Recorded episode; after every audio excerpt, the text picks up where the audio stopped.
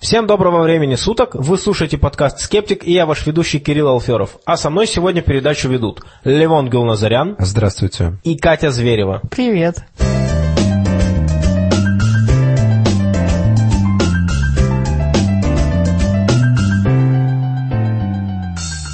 У нас сегодня 27 июня 2014 года. К сожалению, если мы посмотрим за окно, то создается ощущение, что это не 27 июня, а 27 сентября. Но, тем не менее, действительно, погода что-то не удается, и мне кажется, что все лето будет уже дожди, дожди, дожди. Но, несмотря на это, мы продолжаем заниматься нашей замечательной деятельностью, устраивать встречи каждый, каждую, теперь уже каждую неделю в Москве, а также в Уфе и в Екатеринбурге каждый раз в две недели. И надеемся, что скоро начнутся регулярные встречи в Санкт-Петербурге.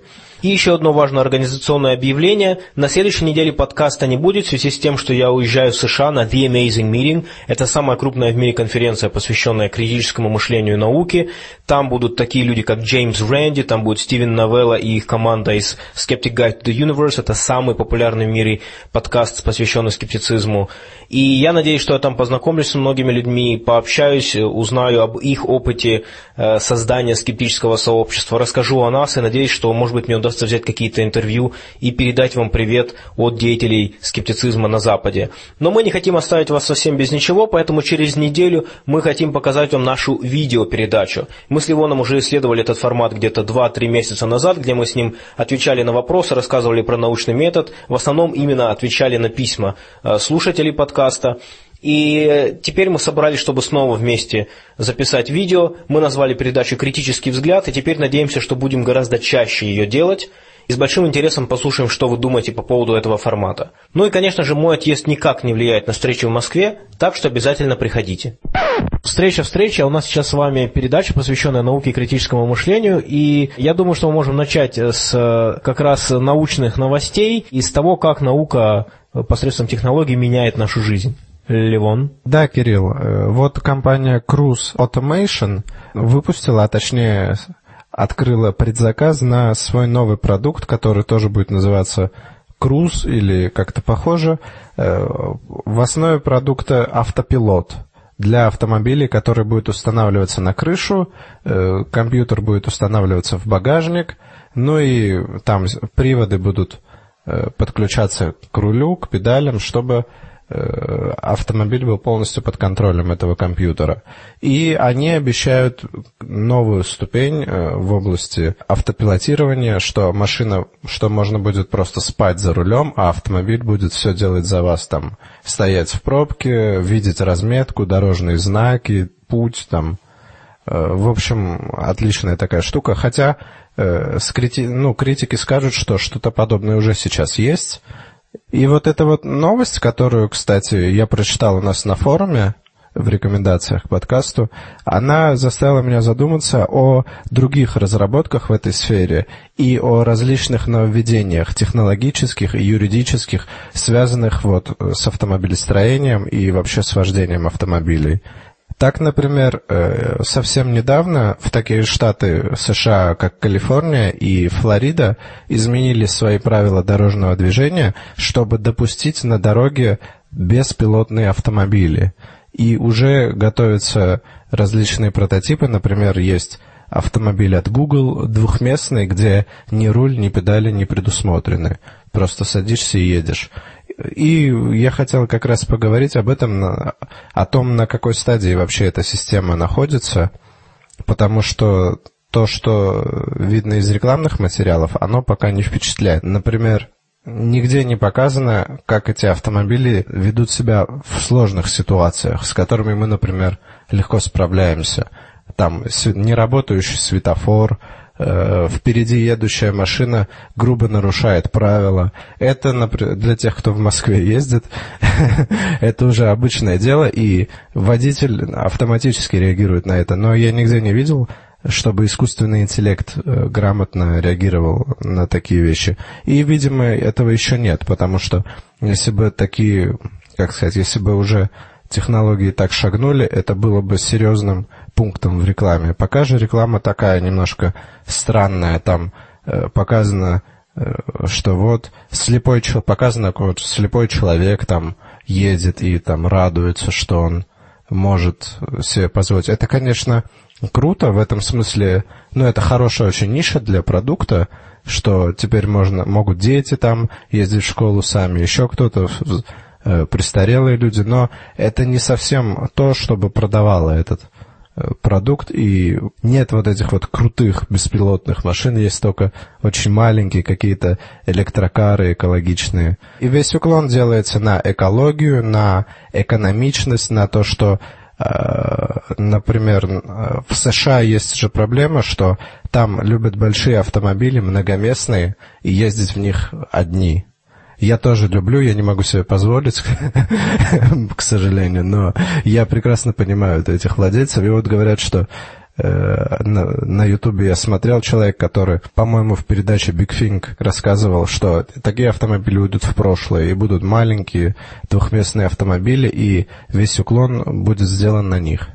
Он еще говорил по поводу того, что если человек один, и он покупает для себя такой автомобиль, он не является там семейным человеком, то ему не стоит этого делать, и он поступает плохо. Да, да, да, он почему-то сделал такое утверждение очень мощное, что как только мы избавимся от необходимости самим водить автомобиль, автомобили почему-то станут двухместными сразу, и исчезнут пикапы и там всякие огромные джипы. Как он логически пришел к этому, он не пояснил. Ну, вообще, это довольно частая вещь, когда рассуждают про футуризм. Вот мы какое-то время назад обсуждали Э, проект Венера, еще там какие-то вот такие вот э, социальную инженерию, там очень часто звучит слово рациональность.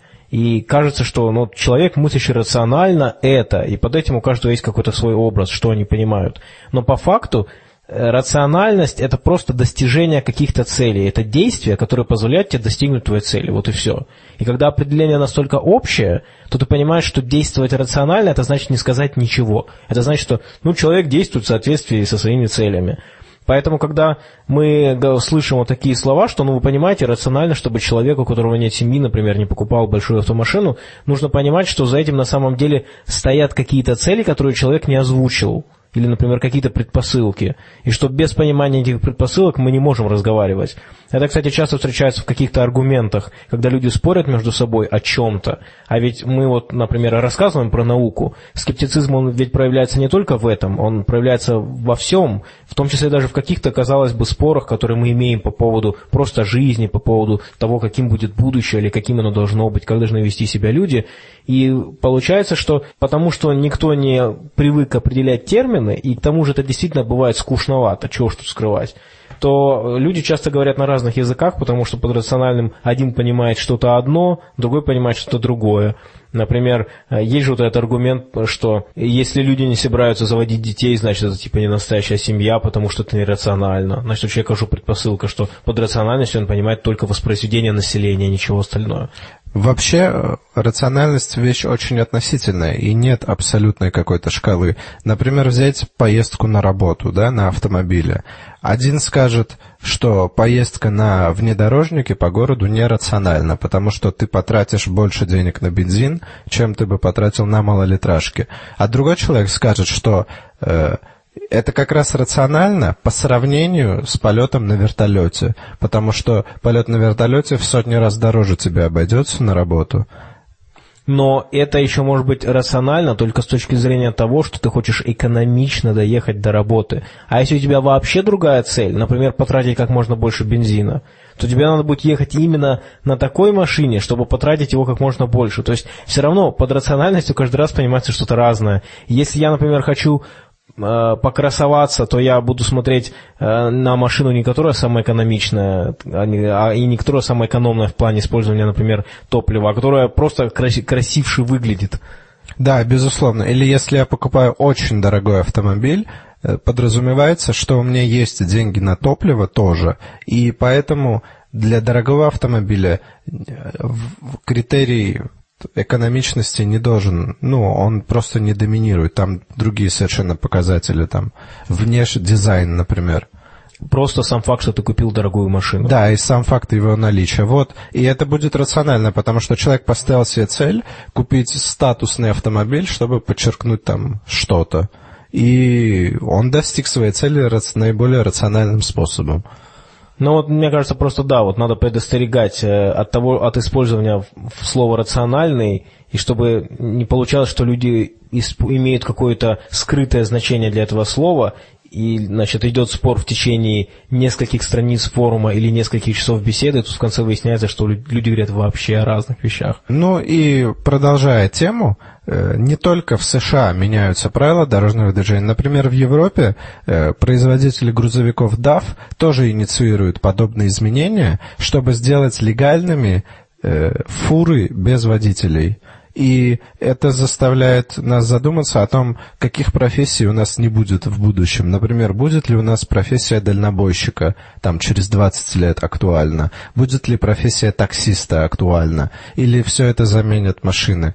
Это пока спорный вопрос, но тенденция идет к тому, что люди просто откажутся, например, э, очень с большими рисками связана перевозка каких-то опасных веществ или, вое, или водитель э, там в каких-то горячих точках. Все это э, ситуации, в которых бы хотелось человека убрать из рабочей зоны, потому что, во-первых, это угрожает его здоровью, во-вторых, человеку нужно больше платить. Роботу не нужно платить за опасность, а человеку нужно давать как бы ты, ну, нужно нести ответственность за его жизнь, нужно там как-то обеспечивать его безопасность. Ну, хотя в таких технологиях часто вначале бывает подороже, чем, казалось бы, должно было быть, но в дальносрочной перспективе, конечно, более эффективно, но а, мне хотелось бы узнать, а вот, Кать, как ты думаешь, дальнобойщики через 20 лет-то будут? Напоминает сюжет книги Курта Ваннегута «Механическое пианино», где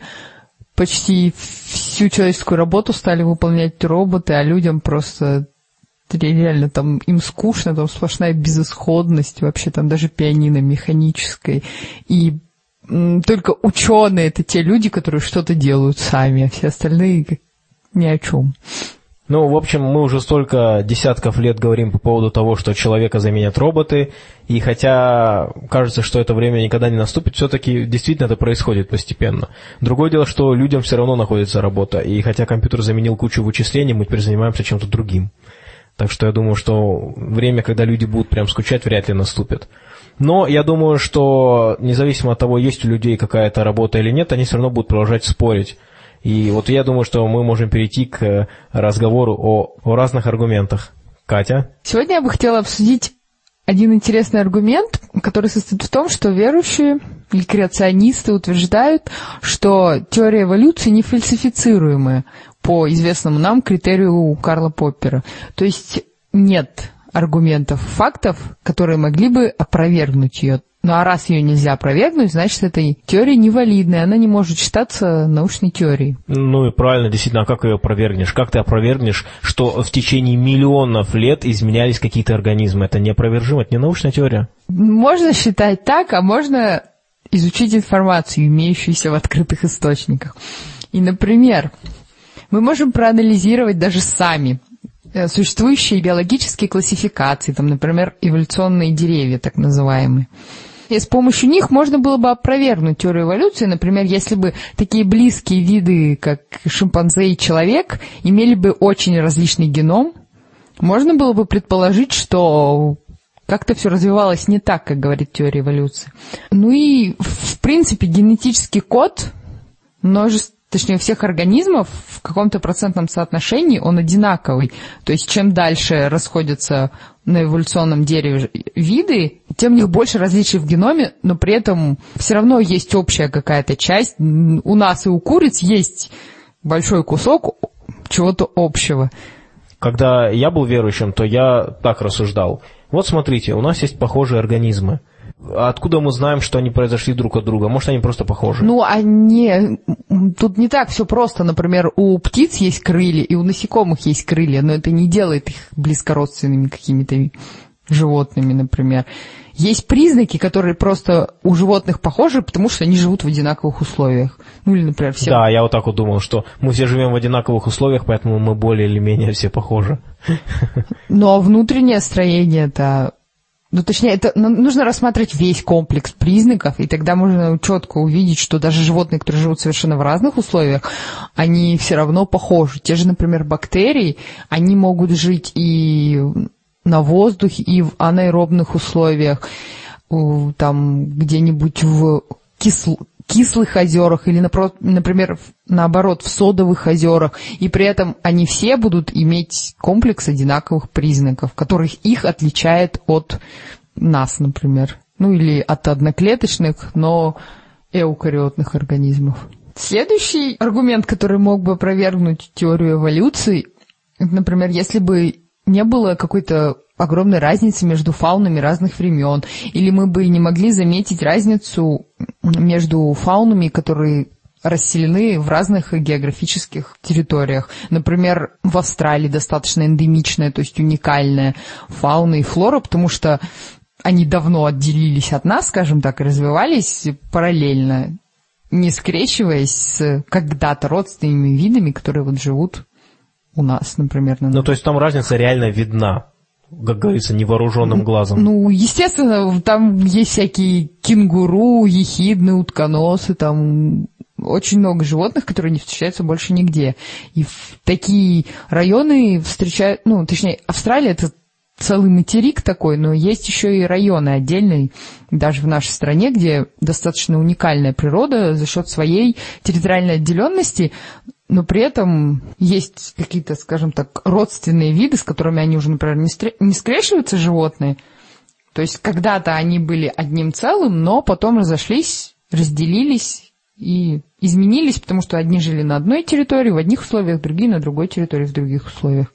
Ну и знаменитый пример это, конечно же, острова, у которых своя оригинальная флора и фауна в связи с тем, что они отдалены от материка, и, как правило, там развиваются животные параллельно долгое время. И, конечно же, путешествие Дарвина по островам, где он обнаружил большое разнообразие видов вьюрков и подтолкнуло его изначально вот к своей гипотезе. Есть еще один аргумент. А вот вы знаете, какой у нашей Земли возраст? Э, шесть тысяч лет. Вот если это так, то эволюция просто не успела бы создать такое многообразие видов за столь короткий срок. Для этого есть Бог. Поэтому да. мы в нее и не верим.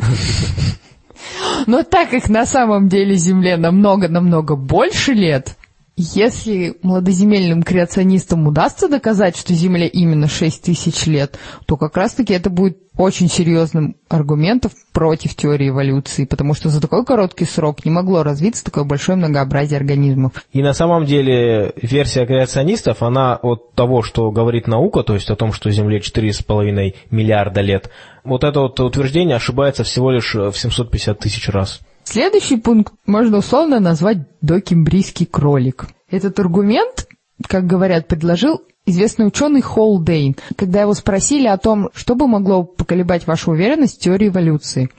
И вот он сказал, что если бы в Докембрии нашли кроликов – так, это тот самый Холдейн, про которого ты еще рассказывала, когда говорили про биогенез? Да, это тот самый Холдейн, который является основоположником современной популяционной, математической, молекулярной, биохимической генетики, синтетической теории эволюции. Так вот, суть сводится к тому, что кроликов тогда в докембрии еще не было. Млекопитающие первые появились в Триасе, а похожие на современных млекопитающих в палеоцене, то есть это сотни миллионов лет после до Кембрии, и, соответственно, если мы найдем каких-то необычных животных в более ранних слоях, то это, конечно, это не, не опровергнет полностью теорию эволюции, но это заставит пересмотреть очень серьезно всю концепцию этой теории. А вот Карл Поппер сам же считал теорию эволюции нефальсифицируемой теорией. Ну, Карл Поппер говорил не обо всей теории Дарвина, а о конкретно естественном отборе. Но он отрекся потом от своих слов, а о теории Дарвина он отзывался всегда очень высоко. Он говорил, что это вообще выдающаяся работа, которая вот выдвинула науку там на новый уровень, смогла объяснить какие-то вещи, которые раньше понять никто не мог. Ну и тогда при отсутствии каких-либо данных, может быть, действительно теория естественного отбора оказалась нефальсифицируемой. Как бы, это точно так же, как у нас сейчас кажутся фальсифицируемые многие теории, там, теория струн. Как ее фальсифицировать, никто Нет, не знает. изначально вот он писал, что теория Дарвина о том, что есть эволюция, ее можно заметить, например, на том, что какие-то бактерии приспосабливаются к пенициллину. То есть, если бы такого не происходило, мог бы возникнуть вопрос. Ну, точнее, вот это мог, могло бы свидетельствовать, смотрите, какие-то животные с поколения в поколение одинаковые. То есть не работает ваша эволюция. Но мы можем смотреть, что бактерии успешно приспосабливаются к антибиотикам до сих пор. Вот это вам пример постоянно идущей эволюции, которую мы можем наблюдать в течение своей жизни. Он же сам писал о том, что естественный отбор можно доказать. Он приводил в пример так называемый индустриальный меланизм. Можно привести бабочек березовой пяденицы. Когда-то у них были светлые крылышки, которые на березах, то есть береза белая и крылышки светлые и не очень заметно, то есть саму бабочку на этом дереве. Но с индустриализацией с огромными выбросами диоксида серы, так сказать, все вокруг начало сереть, вот покрываться этим серым налетом. То есть, если можем посмотреть в городах, они достаточно серые, покрыты пылью, грязью. И, соответственно, у некоторых бабочек появлялись серые крылья, и у них появлялся шанс выжить ну вот, благодаря тому, что их не очень видно вот на этой серости, на всей. А белых бабочек склевывали птички, и, соответственно, сейчас а точнее, это не сейчас, а когда Карл Поппер вот это писал, то есть в окрестностях Лондона когда-то были белые пяденицы, а потом они все вдруг стали серыми, потому что серым выжить проще. И вот таким образом он сам подтвердил, ну, вернее, привел пример того, как действует естественный отбор. Это, кстати, мой любимый аргумент, э, который говорит нам о отсутствии создателя, потому что э, именно приспособление животных э, к условиям, которые сам человек создал, например, там, к жизни в индустриальных центрах и так далее, вот как с этими бабочками, которые стали приспосабливаться к тому, что Потому что с точки картины мира креациониста, это что вот создано все, и оно неизменно остается, и ничто не может повлиять. Но мы здесь видим, что природа не только сама меняется, она еще и подлаживается под э, те изменения, которые мы искусственно вносим в нее. Но, конечно же, после того, как приводятся такие примеры, э, сразу после этого говорится о том, что ну, есть микроэволюция в пределах вида, что вот бабочка же она осталась бабочкой. Э, я думаю, здесь э, Проблема в том, что человек наделяет бабочку какими-то целями. Например, что она должна перестать быть бабочкой, переехать в большой город и там сделать себе карьеру не бабочки. Но э, на самом деле она просто приспосабливается. Вот изменилась там, э, ландшафт изменился. Единственная цель эволюции, это приспособиться оптимально к этому ландшафту и выживать в нем. Больше нет никаких целей там сделать это экономичным каким-то способом или сделать это путем э, там каких-то супер изменений. Это просто происходит так, как происходит. И говорить здесь, что вот, ну она же не перестала быть, а тогда нужно создать такие условия, где она перестанет быть. И она, наверное, перестанет. Ну, тут еще одна проблема в том, что нельзя говорить об эволюции одно, одной особи. Эволюция может быть только группы животных.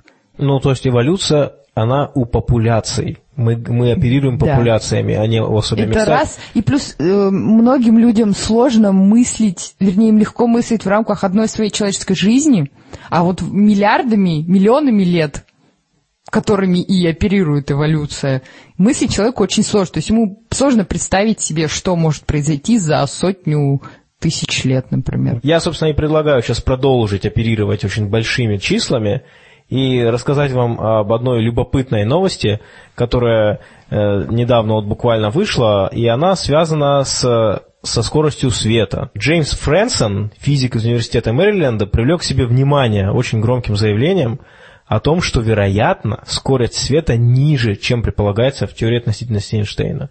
Ну, то есть, согласно общей теории относительности, свет движется с постоянной скоростью, у которой есть верхний предел, и скорость эта была вычислена равной 2999 миллионов 792 тысячи 458 метров в секунду. И все, что мы измеряем в космосе, фактически основывается вот на этой константе. Мы можем задаться вопросом, а что если неверно? И что если мы неверно вычислили принципиально? эту скорость света. И аргументация этого физика основывается на наблюдениях сверхновой с очень романтичным именем SN1987A, которая взорвалась в 1987 году, и были измерены фотоны и нейтрино, которые пришли к нам от этого взрыва. А, но вот незадача, фотоны пришли примерно на 5 часов позже, чем предполагалось. И в тот период физики это объяснили тем, что, ну вот, вероятно, это может быть свет от другого источника на самом деле. Ну, не было особых причин сомневаться в величине скорости света, поэтому этого не сделали. Джеймс Фрэнсон, он предлагает альтернативное объяснение этому феномену, и связано это объяснение с определенным свойством фотонов, которое называется еще более романтичным именем, чем сверхновая SN1987A, а именно вакуумной поляризацией. Вакуумная поляризация – это когда фотон на очень короткое время расщепляется на позитрон и электрон, а затем они снова превращаются обратно в фотон. И вот он предполагает, что если этот процесс происходит достаточное количество времени с фотоном, пока он путешествует в пространстве, то тогда э, будет э, появляться гравитационное взаимодействие между этими частицами, между позитроном и электроном. И в моментах рекомбинации они будут замедлять чуть-чуть фотон. И это, он утверждает, может объяснить результаты, вот его вычисления могут объяснить результаты вот этих измерений 87 года. Но там, естественно, что я сейчас рассказываю не математическим языком, у него в оригинальной статье речь идет о включении вот этого эффекта вакуумной поляризации в уравнение расчета. И вот они приводят вроде бы к таким цифрам. И причем, если его идеи верны, э, то тогда все вычисления, которые мы когда-либо делали, опираясь на скорость света, будут тоже неверны. И, например, свет от Солнца будет занимать уже дольшее время. Гораздо большие величины будут, когда речь идет об очень далеких объектах. Например, если взять там галактику Боде, которая находится на расстоянии 12 миллионов световых лет, то свет придет от нее на сколько? На две недели позже. То есть это уже серьезные цифры. Э, ну и то же самое с расстоянием между далекими объектами, то есть если мы считаем, что объект находится на таком-то расстоянии, теперь мы должны будем это изменить. Ну, я, конечно, не знаю, насколько подтвердятся его, его теория, насколько подтвердится, но какой-то некий шум она наделала. А ты не знаешь, вот эти предполагаемые его электроны, они движутся со скоростью света? Тоже, как, как и фотоны? Ну, по идее нет, поскольку у электрона есть масса, значит, он уже не может со скоростью света путешествовать. Но другое дело, что э, здесь речь идет об очень коротком эпизоде, когда это буквально вот за какие-то, я не знаю, не уверен, что я могу предоставить какие-то числа. Более того, мне кажется, что никто не может, поскольку э, это все-таки гипотеза, которую еще надо бы проверить. То есть это гипотеза э, вычисления, которые позволили объяснить вот эти наблюдения 87 года. При этом мне, например, непонятно, э, как конкретно, ну, что конкретно подразумевается, в том смысле, что вакуумная поляризация, она связана с взаимодействием элементарных частиц э, с фоновым электромагнитным излучением. И то есть, получается, если мы просто в вакууме, ну, там, значит, э, в космосе летит фотон, и у него постоянно происходят вот эти вот рекомбинации, это что говорит о взаимодействии фотонов с вакуумом? Ну, то есть, либо нужно гораздо более глубокое понимание физики для того, чтобы полностью осознать, что этот человек сказал, либо, может быть, это просто очень э, такая далеко идущая гипотеза, которая была просто высказана, но при этом ее еще надо проверять, проверять и проверять. Да, и странно, что гипотеза оказалась более, как сказать, более заманчивой, чем версия о простой ошибке. Ведь достаточно сложно получить э, точную длину траектории вот этого вот света от нас до звезды. И, может быть, там просто какая-то вкралась ошибка, и ведь с этого же началось, с того, что не смогли посчитать э, время прибытия фотонов, да? Но учитывая, что новость прозвучала сегодня, и что научная работа, научная статья вышла в 2014 году, а было это в 1987, очень может быть, что это выросло, например, из студенческой работы, или, например, выросла из как... просто из каких-то вычислений, что вычисления вдруг сошлись. Я думаю, что здесь причин может быть много. Если что-то из этой новости вырастет, мы, конечно же, об этом обязательно расскажем, но на сегодняшний день, я думаю, это просто вот э, такой заголовок, который, посмотрим, оправдает себя он или нет. В принципе, такого рода исследования не время от времени появляются. Как правило, они связаны с вычислениями, то есть это не те псевдонаучные вычисления, которые опровергают Эйнштейна, конечно же. Это легитимные исследования, но которые пока представляют из себя некую математическую модель, которую нужно тестировать. Потому что то, та теория, которая заявлена, она вполне себе тестируемая, точно так же, как и теория эволюции, как мы сейчас говорили, да? Но я вам хочу рассказать про еще одну новость, связанную с физикой. На этот раз физики измерили самую слабую силу на сегодняшний день, используя комбинацию лазеров и уникальную оптическую систему – и величина этой силы составляет 42 иокта ньютона. Это очень маленькая величина, так скажем. Ливон, как думаешь, сколько она составляет? 10 в минус 43 степени ньютон, да, порядка? Я так, я так на вскидку сказал. Нет, на самом деле это 10 минус 24 степени. Вообще, таких же приставок очень много. Мы знаем дециметр, 10 минус 1, сантиметр, всем известно, 10 минус 2, конечно же, мили и микро, и очень популярная последние несколько лет нано, это 10 минус 9 степени. А мы как-то рассказывали по поводу людей, которые утверждают, что существует пика технологии, и это 10 минус 12. А на самом деле еще есть фемта 10 минус 15, еще есть атта 10 минус 18, и есть зепта 10 минус 21, а это 10 минус 24 и окта величина 42 иоктоньютона, это, конечно, действительно впечатляет.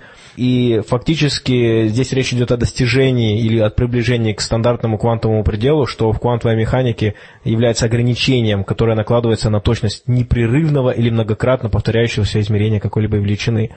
И они утверждают, что их измерение на сегодняшний день самое близкое к этому пределу отличается всего лишь на 4 порядка. А, но, правда, вот когда дело касается такого рода экспериментов, конечно, описывать их дизайн то есть их постановку очень сложно, потому что здесь речь идет уже о технологиях, которые э, дилетанту, человеку, который не является профессиональным ученым, ну, очень сложно. Значит, они применили внешнюю силу к центру массы движения ультрахолодного облака атомов, которое особенным образом от внешней среды отделялось при помощи лазера, причем так, чтобы не нагревать это облако атомов. И затем они измерили изменение движения оптически от этого взаимодействия. Э, как э, вот можно привести такой пример, это все равно, что у нас есть волчок, и мы по нему бьем чем-нибудь там, бейсбольной битой, как, э, какой пример привели в интервью ученые. И затем они измеряют изменения, вот результат от этого взаимодействия. Несмотря на то, что мы можем оценить результат их действий и понять, что они сделали принципиально, мы не в состоянии понять, насколько огромный труд был заложен вот в технологическую часть этого эксперимента, инструмента и насколько это дико сложно вообще просто э, хоть как-то реализовать. Но еще интереснее это будет повторить, потому что, как известно, в науке очень важна репродукция. Вот. Один из тех экспериментов, которые не очень скоро будут дублировать, наверное, потому что как-то он совсем то есть, совсем уж он такой сложный. То, то есть ты считаешь, что Карл Поппер сказал бы, что это не фальсифицируемая теория? Нет. Но она теоретически фальсифицируемая, ведь даже мы теоретически можем вот так взять. Э, у тебя есть в холодильнике облако атомов? Ну, по-любому есть.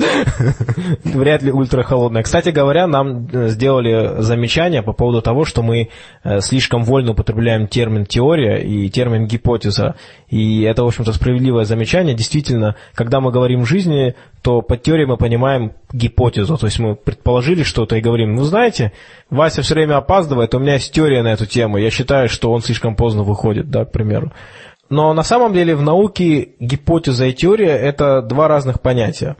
Гипотеза – это просто высказывание предположения о чем-то. И для того, чтобы гипотеза была научной, она должна иметь возможность быть проверяемой научным методом, посредством научного метода. И тогда это научная гипотеза.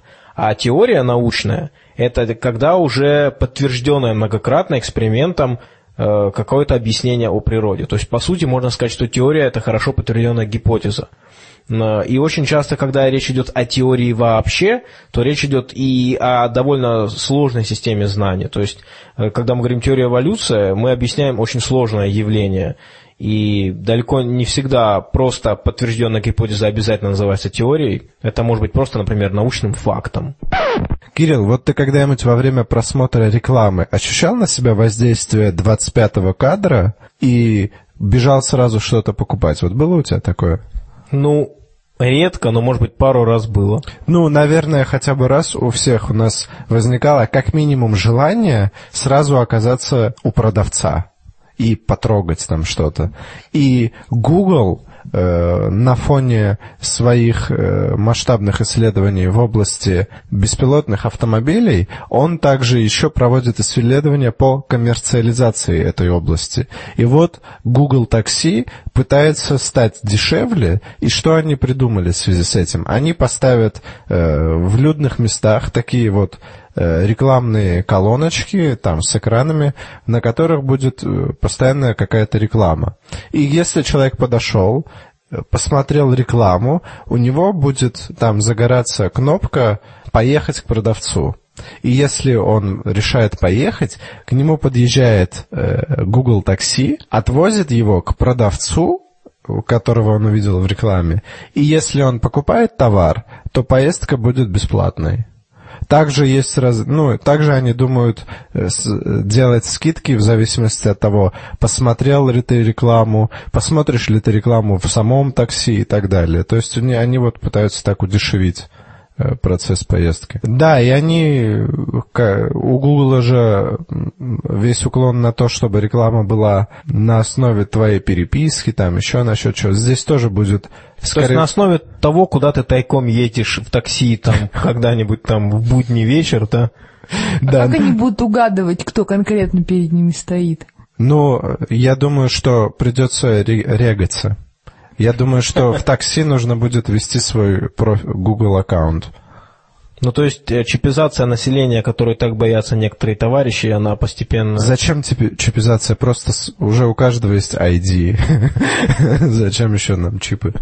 Буквально до того, как ты, Ливон, рассказывал нам про Google такси, я смел заявить, что сегодня современные эксперименты очень сложно ставить. И все, конечно же, подумали про то, что речь, безусловно, идет о квантовой физике, о вот этих вот ультрахолодных атомах. Но на самом деле эксперименты даже просто с животными, э, попытка выяснить, казалось казалось бы, очень простые факты их бытовой жизни, тоже очень сложно поставить. В частности, вышло очень забавное исследование, которое говорит о том, что у животных, у, в частности у млекопитающих, в среднем уходит одно и то же время на мочеиспускание.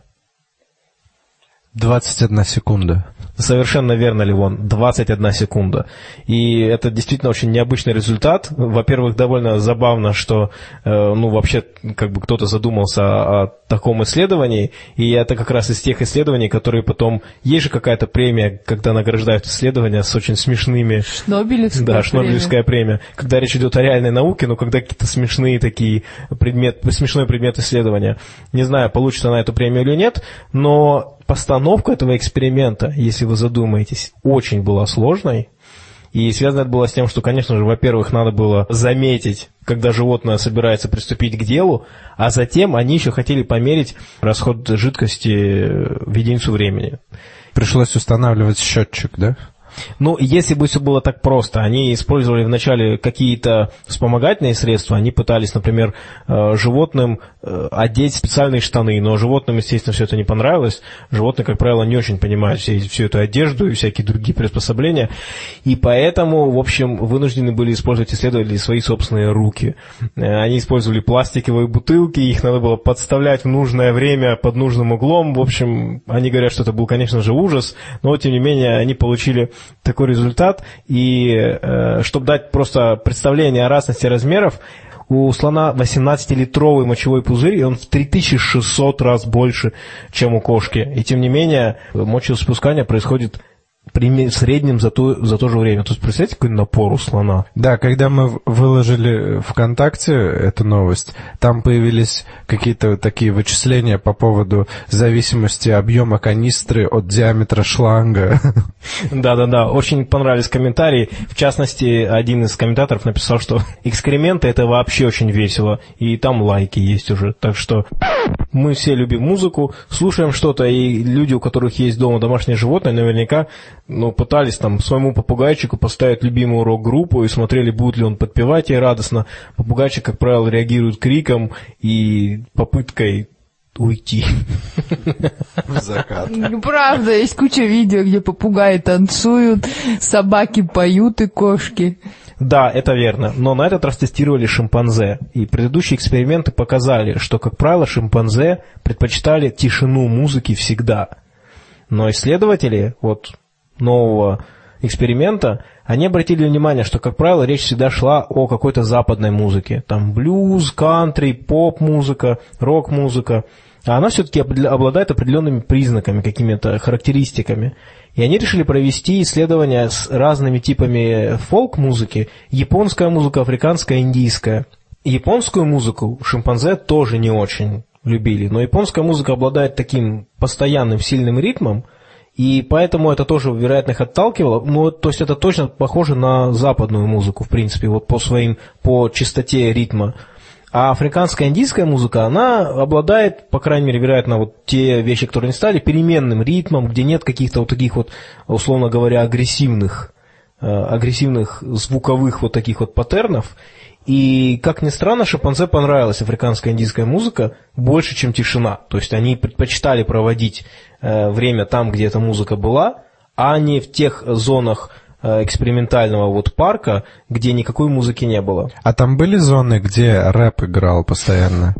Ну и предположение исследователей состоит в том, что какие-то вот такие вот постоянные ритмы, то есть которые такие вот бу-бу-бу-бу, непеременные, они, вероятно, вызывают у животных ощущение тревоги, потому что это может быть напоминать э, животным или ассоциироваться с какими-то вот такими вот агрессивными сигналами, которые они дают д- друг другу, когда пытаются либо доминировать, либо что-то там А классику типа- не ставили? Про классику я не знаю. В этом исследовании точно не ставили. То есть в этом исследовании речь шла действительно о тишина, японская музыка и африканская, индийская. А, но в любом случае это исследование интересно тем, что оно показывает, что у животных, кроме вот взаимодействия друг с другом посредством звуков, которые они издают, вот таких сигнальных звуков, они действительно чисто теоретически могут интересоваться какими-то звуками, которые находятся вне их вот такой вот функциональности прямой. Катерина, все мы животные, и у всех у нас несовершенный мозг. Расскажи нам про когнитивные ошибки, которыми мы обладаем. Которые мы допускаем. Да, верно, это тоже была ошибка моего мозга. Предлагаю вам мысленный эксперимент. Допустим, такая ситуация. У Джона завтра будет игра в теннис с серьезным противником. И он знает, что у этого противника есть аллергия на, какой-то, какой-то ингредиент. И два развития событий. Джон сам заказывает еду для них двоих вместе с этим аллергеном. И вторая ситуация. Его противник заказывает еду, не зная о том, что в ней есть вот этот аллерген, но при этом Джон знает, но молчит. Как вам кажется, какой поступок является более безнравственным? Ну, если он хочет победить, то он должен сам заказывать еду и не надеяться, что счастливый случай даст, э, как бы сказать, Даст ему шанс. даст ему вот этот вот шанс, что человек съест аллерген. Он должен все грамотно спланировать, чтобы он обязательно, э, противник, съел этот аллерген. Так будет правильнее. Но на самом деле Левон ты не прав, потому что по факту он не, выиграет его, матч просто не состоится. И когда у этого игрока, если это известный игрок, будет написано в биографии, что он собирался играть с этим игроком, сказано будет, что ну, игра не состоялась, так что он не победит. Но он избежит поражения. Да, он, да, избежит поражения, а еще он может э, эмоционально надавить на противника, сказать, что он тряпка, тот согласится играть и продует, потому из-за слабости. Как можно заметить, мои собеседники отличаются высокомораль... высокой моралью и нравственностью. Ну да, но я понимаю, то есть, конечно же, если серьезно отвечать на этот вопрос, то даже мне вот, хотя я догадываюсь, в каком направлении идет речь, интуитивно кажется, что первый поступок вроде как менее нравственный. Согласно эксперименту, большинству людей именно так и кажется. Вот это как раз и является когнитивной ошибкой. У людей есть такая тенденция недооценивать собственное бездействие. Им кажется, что бездействие является более моральным и более правильным, чем любое действие, даже если результат вот их действия, бездействия будет абсолютно одинаковым. Или даже, например, если взять антивакцинаторство, там мы берем два случая, когда, с одной стороны, делают прививку, но при этом есть вероятность осложнений, маленькая вероятность осложнений, но при этом многие люди отказываются от этой прививки, то есть отказываются действовать и делать что бы то ни было, при том, что последствия от их бездействия будут гораздо более существенными. То есть вероятность заболеть, если нет прививки, гораздо выше, чем вероятность получить осложнение. Мне стало интересно, можно ли избежать этой ошибки, если мы вместо каких-то оценочных суждений будем смотреть только на факты. Вот как, например, с игрой в теннис. Э, у нас есть факт, что человек э, знал, что в обоих случаях человек знал, что там аллерген есть в пище. И в обоих случаях э, парень, тот противник, отравился. Там, или В лучшем случае, а то и погиб. ну, что-то с ним произошло, в общем. Э, Если смотреть только на факты, получается, в этих двух ситуациях никакой разницы нет. В обоих ситуациях человек как-то замешан, и в обоих ситуациях у нас э, нет ну, отрицательный Но Ну, вот результат. как Нет, раз во второй да. ситуации он не замешан. Вот, вот в этом-то и подвох, что на самом-то деле он как бы замешан. Но он ощущает, но он же ничего не сделал. Просто даже, насколько я знаю, в юриспруденции есть ответственность за бездействие в некоторых случаях. Но здесь, я думаю, нужно доказать в таких случаях, что человек в реальности мог сделать что-то, что кардинальным образом поменяло бы ситуацию. То есть, если вы действительно там бездействуете, но при этом либо очень высокий риск, знаете, вот когда, конечно, самая такая бытовая ситуация, это когда, например, вы находитесь где-нибудь там в электричке, и тут видите, что каким-нибудь там а, группа хулиганов нападает на кого-то, и здесь возникает сложная дилемма, стоит ли, а, значит, попытаться заступиться, или нет. И здесь бездействие уже не, такое, не такая простая ситуация, поскольку если вы один, а хулиганов много, то, может быть, не стоит добавлять еще одну жертву к этой ситуации. А может быть, наоборот, надо помочь. И здесь нужно уже смотреть очень э, ситуативно. Поэтому такая когнитивная ошибка, она, безусловно, относится к очень ограниченному набору ситуаций, где бездействие просто реально преступно. Где можно посмотреть, например, так же, как с вакцинацией, на статистику. Что будет в результате действия, что будет бездействия. Если, грубо говоря, вероятность там заболеть после вакцины, получить осложнение 1%, а в отсутствии вакцины 90%, то тут уже понятно, что преступным будет бездействие. Тем более, когда это касается по отношению к своим детям, потому что речь идет о том, что родители часто принимают решения, и затем ребенок, когда он в 30 лет заболевает какой-нибудь там краснухой, это уже может быть очень серьезно, вплоть до летального исхода, в принципе. И на этом наш сегодняшний выпуск заканчивается. Всем спасибо за внимание. До свидания. Соблюдайте правила дорожного движения, потому что сзади вас могут ехать роботы. И не бойтесь действовать, друзья. Всего доброго.